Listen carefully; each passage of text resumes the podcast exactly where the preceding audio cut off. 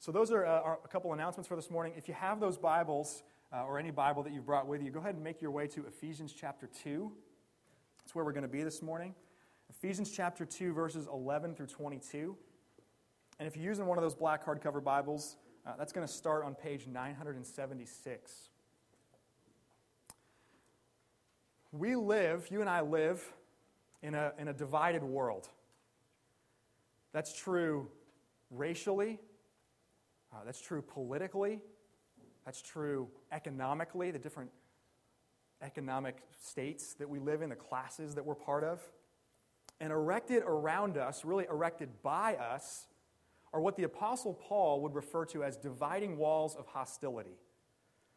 And hostility is really the right word for that because so many of these conversations about these topics really aren't conversations at all. They're more like shouting matches. They're characterized by outrage, they're characterized by offense. Or, on the other side of things, where people grow weary of the hostility, there's an attempt to do an end around, to avoid anything that's potentially offensive or potentially hurtful. It's essentially an attempt to try to make these walls of hostility go away by either pretending that they don't exist or forbidding anyone from talking about them. There's a, a really fascinating article that appeared in The Atlantic uh, last month, and it was called The Coddling of the American Mind. I would recommend it to you. It's, it's worth the time to, to read it. Um, and in it, these two authors, Greg Lukianoff and Jonathan Haidt, they say, they say this A movement is arising undirected and driven largely by students, to scrub campuses clean of words, ideas, and subjects that might cause discomfort or give offense. And they highlight these two terms microaggressions and trigger warnings. Okay, both of those things are, are legitimate psychological terms, they're legitimate things that exist. But what they make the case for in this article is that they're being increasingly applied to more and more words and phrases and ideas. And they, they go on to explain it this way. For example, by some campus guidelines, it's a microaggression to ask an Asian American or Latino American, Where were you born? Because this implies that he or she is not a real American. Trigger warnings are alerts that professors are expected to issue if something in a course might cause a strong emotional response. For example, some students have called for warnings that F. Scott Fitzgerald's The Great Gatsby portrays misogyny and physical abuse, so that students who have been previously victimized by domestic violence can choose to avoid this work, which they believe might trigger a recurrence of past trauma. And they continue on to explain just how escalated this becomes. They say this It's generally considered unacceptable to question the reasonableness, let alone the sincerity, of someone's emotional state, particularly if those emotions are linked to one's group identity. The thin argument, I'm offended, becomes an unbeatable trump card. And this leads to what one of the editors of The Atlantic calls the offendedness sweepstakes, in which opposing parties use claims of offense, claims of offense as cudgels, which is a, a word that means weapons. I had to look that up. In the process, the bar for what we consider unacceptable speech is lowered further and further. So, in other words, here, here's what they're, they're highlighting in this article there's a movement that's existing and growing, and it's characterized largely by avoidance. Avoid hearing or experiencing anything that might be hurtful or offensive to you. Avoid saying or doing anything that might potentially be offensive or hurtful to anyone else. And if we can somehow get rid of all of the offense or avoid experiencing offense, then all will be well with the world. So you've got overt hostility and you've got avoidance. But you know what those two approaches have in common? Neither of them is sufficient to bring peace. Neither of them is sufficient to bring peace. Hostility and outrage, these shouting matches that exist in our culture, that's not going to bring peace, nor do attempts to do an end around and try to just pretend that, that the offense won't exist. Now, if neither of those is the answer, then, then what is? Well, though the specifics of, of our world today are, are, much different than they were 2,000 years ago when Paul writes this letter, people are still people. And as Paul writes this letter to the church in Ephesus, he identifies the biggest dividing wall that existed in that culture. And he also identifies the only remedy sufficient enough to actually deal with that. So, as we continue in this, as we read through Ephesians 2 11 through 22, listen for that, look for that, the remedy to these dividing walls of hostility. You can follow along with me as I read. Therefore, remember that at one time you Gentiles in the flesh, called the uncircumcision by what is called the circumcision, which is made in the flesh by hands.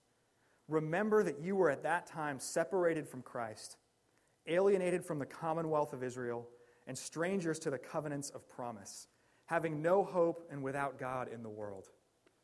But now in Christ Jesus, you who were once far off have been brought near by the blood of Christ.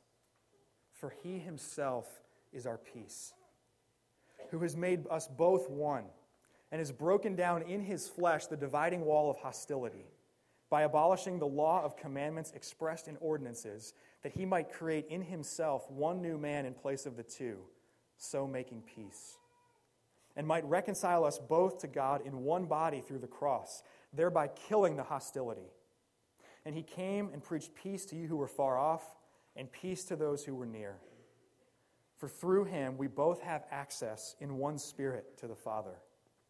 So then, you are, you are no longer strangers and aliens, but you are fellow citizens eh, with the saints and members of the household of God, built on the foundation of the apostles and prophets, Christ Jesus himself being the cornerstone, in whom the whole structure, being joined together, grows into a holy temple in the Lord.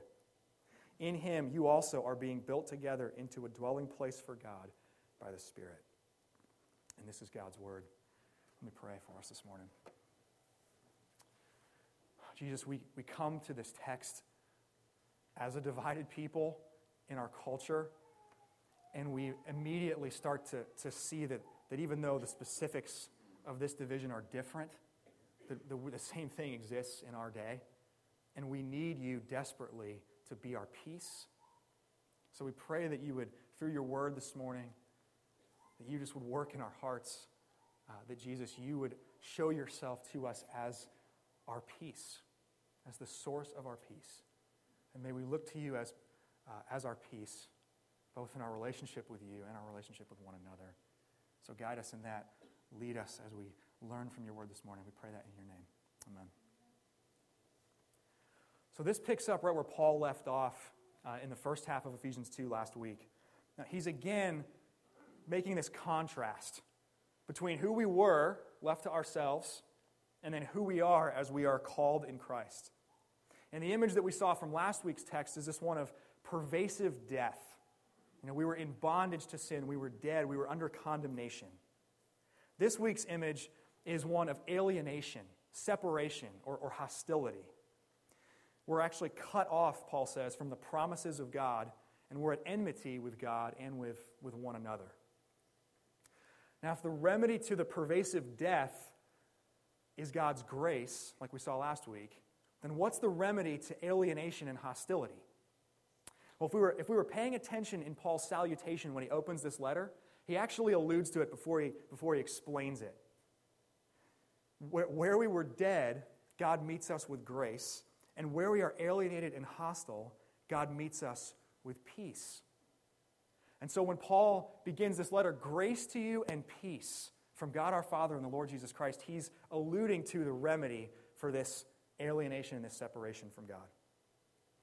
Now, this peace operates on two axes. And we'll spend really the rest of our time this morning talking about those two axes. So there's the, the vertical axis of peace, peace with God, and there's the horizontal axis of peace, peace with, with one another. So, first, let's talk about the vertical axis. Let's talk about peace with God. Paul is writing to a Gentile or non Jewish audience in this letter. But Paul himself, and many of you know this about Paul if you, if you studied his life, uh, studied all the different scriptures written by him, Paul is a Jewish man. Uh, he was a zealous follower of the Old Testament law given by God through Moses.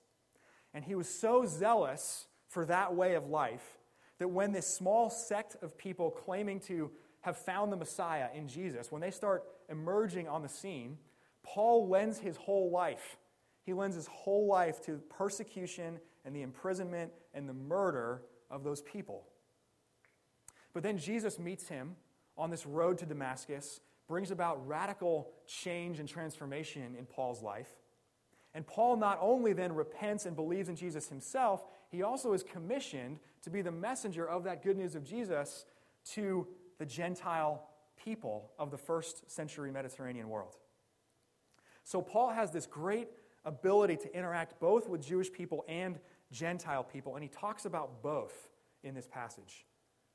The Gentiles he calls those who were far off, and the Jews he calls those who were near. What does he mean when he says that the, the Gentiles are far off, but the Jews are near? Well, the Gentiles are far off in, in a lot of different respects. He rattles off five really quickly, all in verse 12. He says that they're separated from Christ, they're alienated from the commonwealth of Israel. In other words, they're, they're not among God's chosen people, they're not part of that group. They're strangers to the covenants of promise, so that they're not on the receiving end of God's covenantal promises. Promises like, I will be your God, you will be my people, I will never leave you or forsake you. They're not on the receiving end of those promises. They're without hope. So there's no hope of changing their situation, of, of coming out of that condition by themselves. And they're without God in the world. It's not that they're without religion or a variety of deities to choose from. The, the Roman and Greek influences uh, in Ephesus gave them a, a wide array of deities to pick, to follow. So it's not that they're without religion or lowercase g gods, but they're without the one true God. The Jews, on the other hand, are near.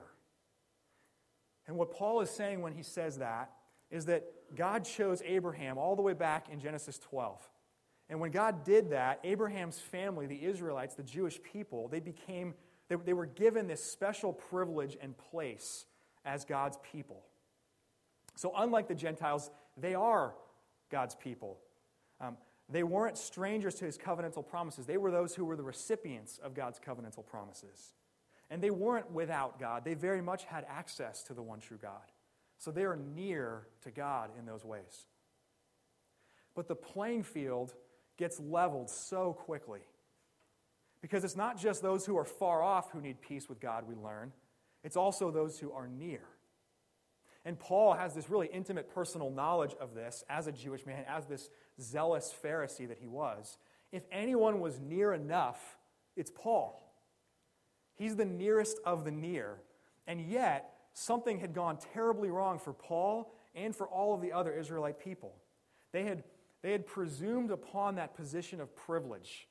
They had presumed upon that place that they had as God's people, and they'd become so callous to God that they'd missed the appearance of God in the flesh. They missed Jesus as the promised Messiah. So, whether far off or near, both Gentiles and Jews are not at peace with God. And here's what we see in this passage however wide the gap is between those who are far and those who are near, the gap between being near to God and peace with God is infinitely further than that. So the only way that peace is going to come to either Jew or Gentile is through the reconciliation secured by the life and the death and the resurrection of Jesus. And this is really the, the great leveler of the gospel message. There are, there are a thousand specific ways to be separated and alienated from God. And generally speaking, Gentiles were those who were separated from God by their outright paganism. You know, they worship other gods. They, their morality was all over the place. Jews were those that were separated by their presumption on their position with God. They might be chosen as God's people, but we often see examples of how they don't really love God. They don't really honor God. They just want to enjoy the benefits of being those people. But regardless of what brings the alienation, regardless of the type of alienation, there's only one way of reconciliation to God. And it's as Paul says in verse 16 we are both reconciled to God in one body through the cross. Now, this peace uh, and this reconciliation requires both destruction and construction. Something has to be destroyed, something has to be built. So, what has to be destroyed? What has to be torn down? Well, Paul says it's the law. The cross of Jesus secures peace by abolishing the law, these Old Testament laws given by God through Moses. But there's some really important, nuanced thinking we have to do when we read that because when we listen to Jesus in his Sermon on the Mount, he actually says the exact opposite. He says, I've come not to abolish the law, but to fulfill it. And in that Sermon on the Mount, Jesus also takes a portion of that law, the Ten Commandments, and he doubles down on it. And he actually raises the bar for what it means to live faithfully according to these commands that God's given. So Jesus still upholds the law as this moral guide that we're meant to obey and follow. So, what, is, what does Paul mean when he says that the law has been abolished? It means a couple things. It, for one, it means that all of the ceremonial laws about sacrifices, about cleanliness, about all of these, those things, they find their fulfillment in Jesus.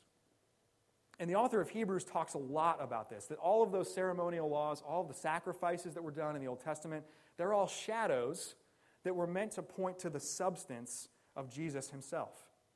And Jesus, in his sacrifice, does that, it says in Hebrews, once and for all. The main thing, though, that this means when Paul says that the law is abolished is that the law has been abolished as the basis for salvation. You can't earn God's favor, you can't earn his salvation by keeping his law. It's impossible to perfectly and faithfully live up to that standard. And that's the whole reason that Jesus entered into our mess in the first place. That we couldn't do it, but he can and did. And in his life, Jesus perfectly lives up to that standard of God's law. And in his death, he pays the penalty for our inability to live up for it on our own. And what happens on the cross is this great exchange takes place where Jesus takes our unfaithfulness, our imperfect unfaithfulness, on himself and gives us the merits of his perfect faithfulness for us. We, he gets our sin, we get his righteousness, is the way that Paul says it in another letter. So, this again is, is the great leveler of the gospel. Whether you're terrible at keeping God's law, you're, you're far off, or whether you're pretty good at rule following and you're near, neither of those things is going to be your basis for peace with God. Jesus is our only possible basis for peace. Like Paul says, he himself is our peace. And this is a really important clarification for us to, to, to grasp today, not just 2,000 years ago in the first century. Because somehow a lot of people in our culture, and this is true, I think, both inside and outside the church, we start to get this idea that the, that the big picture of what Christianity is all about is being a good person, living like Jesus lived. And it's just not that at all. That's just not the big picture core message of the gospel of Jesus Christ. That's moralism. That's moralism. And it's actually the exact opposite of what Paul is explaining in Ephesians 2. That approach, trying to be good enough, trying to be like Jesus enough, and looking to that as the basis for peace with God, that's the thing that's been abolished by the work of Jesus. So for us, whether, whether you are more the blatantly rebellious type, you know, you reject God outright. You want nothing to do with Him. You want, you want to just live for yourself. Or whether you're more like the rule following person, you try to somehow put God into your debt by doing enough good things, by being a good enough person to earn His favor. Neither of those things for us bring peace with God. There are these thousand different ways to be alienated and separated. There's one way of reconciliation, and that's through Jesus, who's our peace. And if there's this, just this one way back to God, then really any basis for division between one another as people is completely wiped out at the same time. And that brings us to this horizontal axis of peace peace with one another. The Jews and Gentiles, um, they weren't just alienated and separated from one another. That'd be like the light way of talking about that. It was really an intense hostility between them. A scholar named William Barclay sums it up like this says the Jew had immense contempt for the Gentile. The Gentiles, said the Jews, were created by God to be fuel for the fires of hell. God, they said, loves only Israel of all the nations that he had made. It was not even lawful to render help to a Gentile mother in her hour of sorest need, for that would simply be to bring another Gentile into the world. Until Christ came, the Gentiles were an object of contempt to the Jews. The barrier between them was an absolute. So here's what happened over the centuries. The Jews, the Israelites, took their position of privilege as God's people and they warped and they distorted that into superiority rather than service. So, God, when he, when he chooses Abraham, when He chooses his family, He does it with the explicit purpose that through that family, all of the nations of the earth were going to be blessed. But the Israelites had become content to let that blessing terminate on them rather than being conduits of that to all the other nations of the earth. Not only that, they then had erected these huge dividing walls of hostility between themselves and the Gentiles. So, these terms that Paul mentions here, these labels, un- the uncircumcision and the circumcision, those were labels that the Jewish people used in a really derogatory way. Think of like racial slurs that might get used in our culture today. It's something like that. So to, to import you know, our vocabulary to this, these weren't microaggressions. These were macroaggressions. This was like outright racism and superiority complex coming, coming here. So Jesus has substantial work to do to bring peace. And we've seen the destruction that was required. Jesus abolishing the law as our basis for peace with God, leveling the playing field. But there's also construction. Something needs to be built up. And what it is is that out of these two divided peoples, out of the two men, as Paul puts it, Jesus makes one new man. So through his life, death, and resurrection, Jesus actually creates a new humanity. He creates and is creating a new humanity. And here's what we need to see in this the hostility here is so deep that the remedy has to be radical. It's quite literally a recreation that's required. And we're recreated as God's people individually. We read that together in the words of encouragement this morning, 2 Corinthians 5. If anyone individually is in Christ, he is a new creation. She is a new creation. But this, what Paul's talking about here in Ephesians 2, is the recreation of an entire people. Out of the many divided peoples, Jesus creates one new people. And this is why avoidance will never bring peace. It's why ever expanding lists of things that qualify as microaggressions or trigger warnings is a really short sighted approach. It's good intentioned, but, but well intentioned as it may be, it doesn't go nearly deep enough. It doesn't go deep enough. We don't need growing lists of things that we can and can't talk about. We don't need permission to use being offended as a trump card. That just erects more walls of hostility around us. What we need is to be part of a new humanity. What we need is to be made fellow citizens with the saints, to be made fellow members of the household of God. What we need is to be caught up in this great work of God, a work that culminates around God's throne where his people, his new humanity, people from every tongue and tribe and nation on earth are gathered around his throne worshiping him for eternity. That's what we need. That's the only remedy that's powerful enough for these dividing walls of hostility. And the image of construction that Paul uses here is that of a new temple. Jesus, the cornerstone, the one that sets the foundation, sets the lines. The apostles and prophets as the foundation, and then every member of this new humanity being built up together as a dwelling place for God.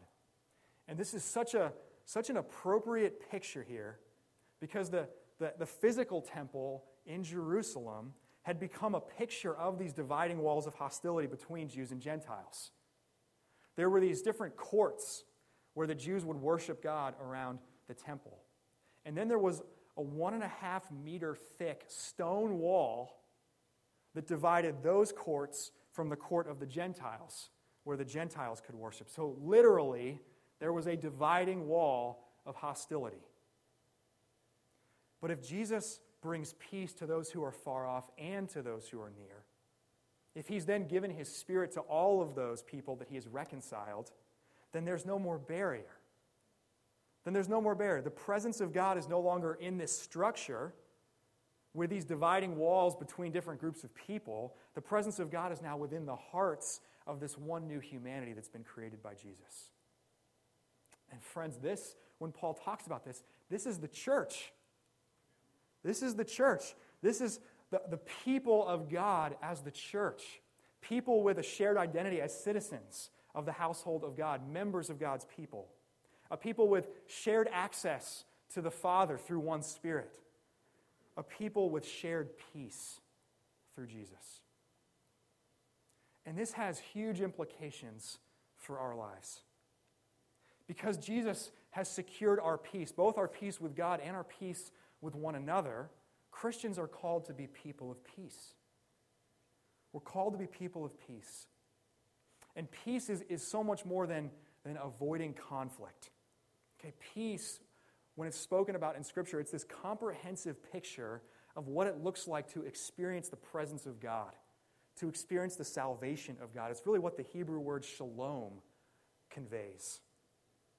And it's for us this fundamental posture of longing for the good and the well being and the reconciliation of all people in light of the finished work of Jesus.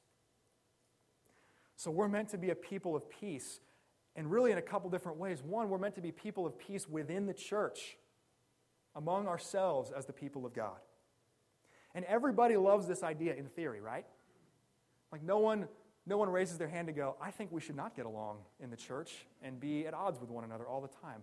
No one says that. We all love it in theory, but in practice, we care more about being right.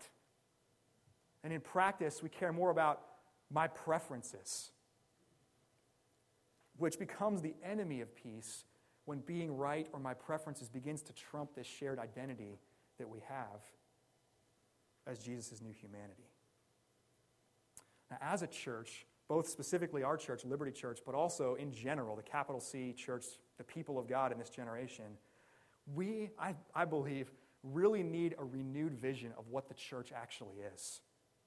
Okay, if the church is what Paul's describing here, if it's this new humanity who have fundamentally have been given peace with God and peace with one another, then the church becomes our opportunity to experience that and to embody that in our relationships with each other. And when we lose sight of that, it's when we start to do silly things. It's when we start to join churches or leave churches for very superficial reasons.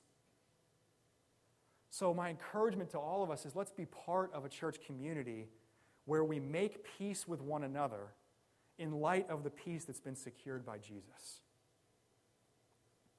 And there's a really important difference here between keeping peace and making peace.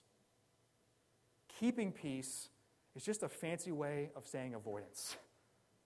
Keeping peace is avoidance. And if you're like me, then when there's simultaneous conflict on multiple fronts all at the same time, or if one or more of those just feel crushing, it's tempting to just want to try to keep the peace rather than actually making it. But would you learn, would you learn this with me from Ephesians 2? Ephesians 2 should definitively convince all of us that keeping peace can't accomplish anything of real value.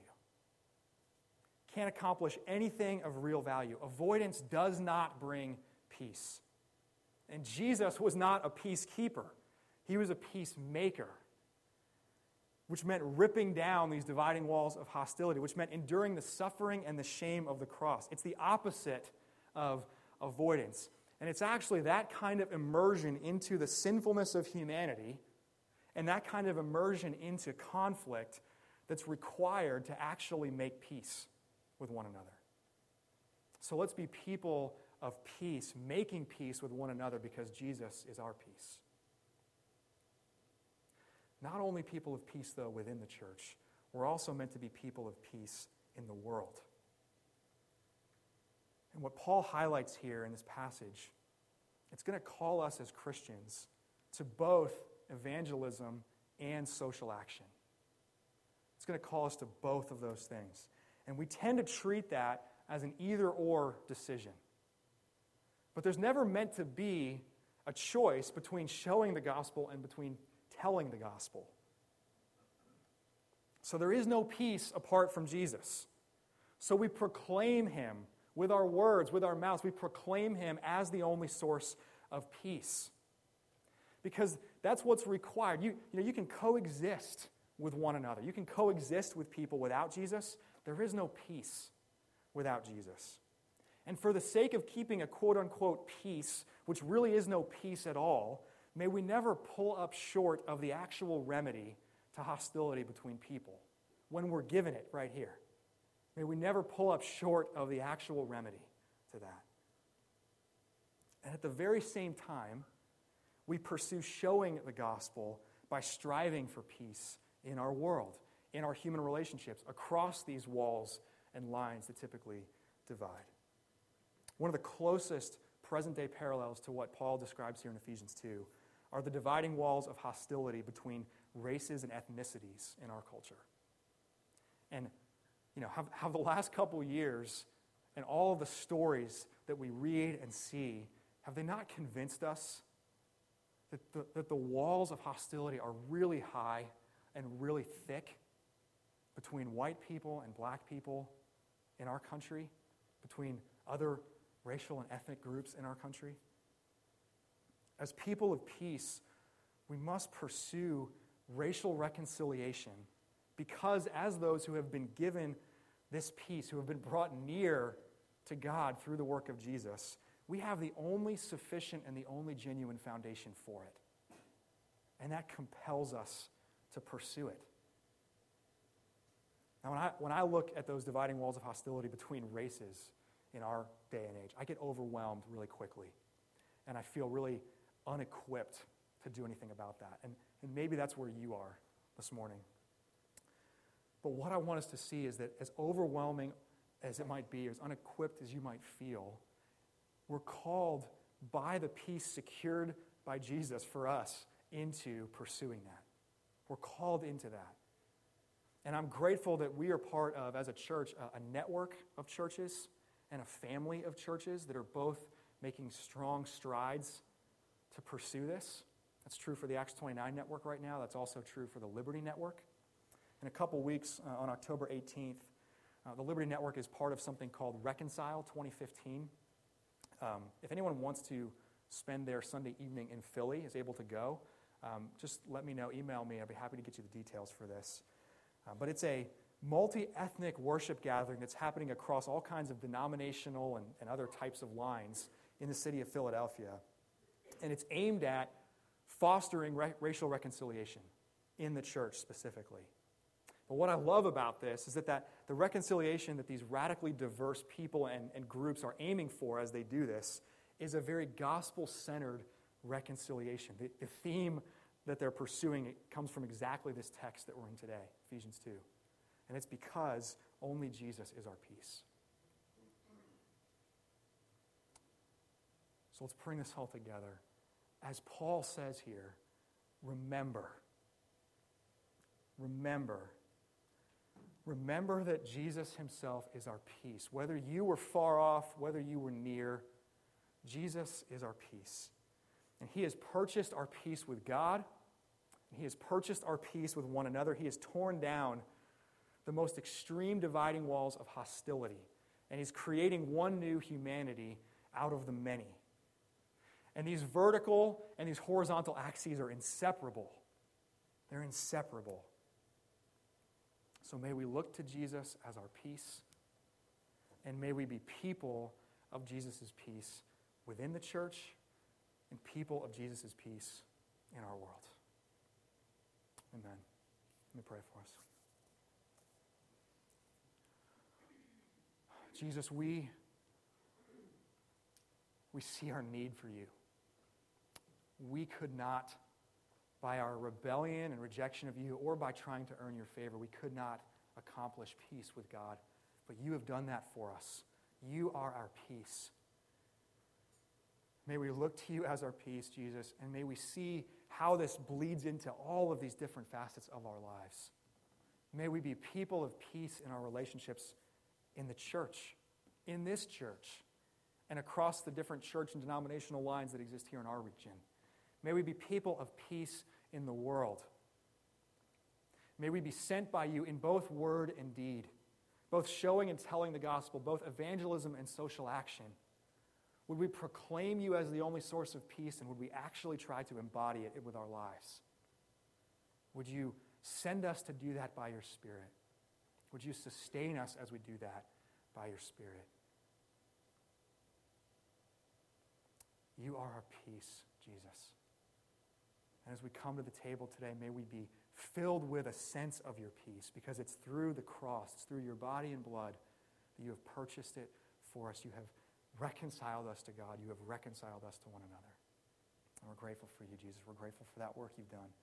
We pray this in your name.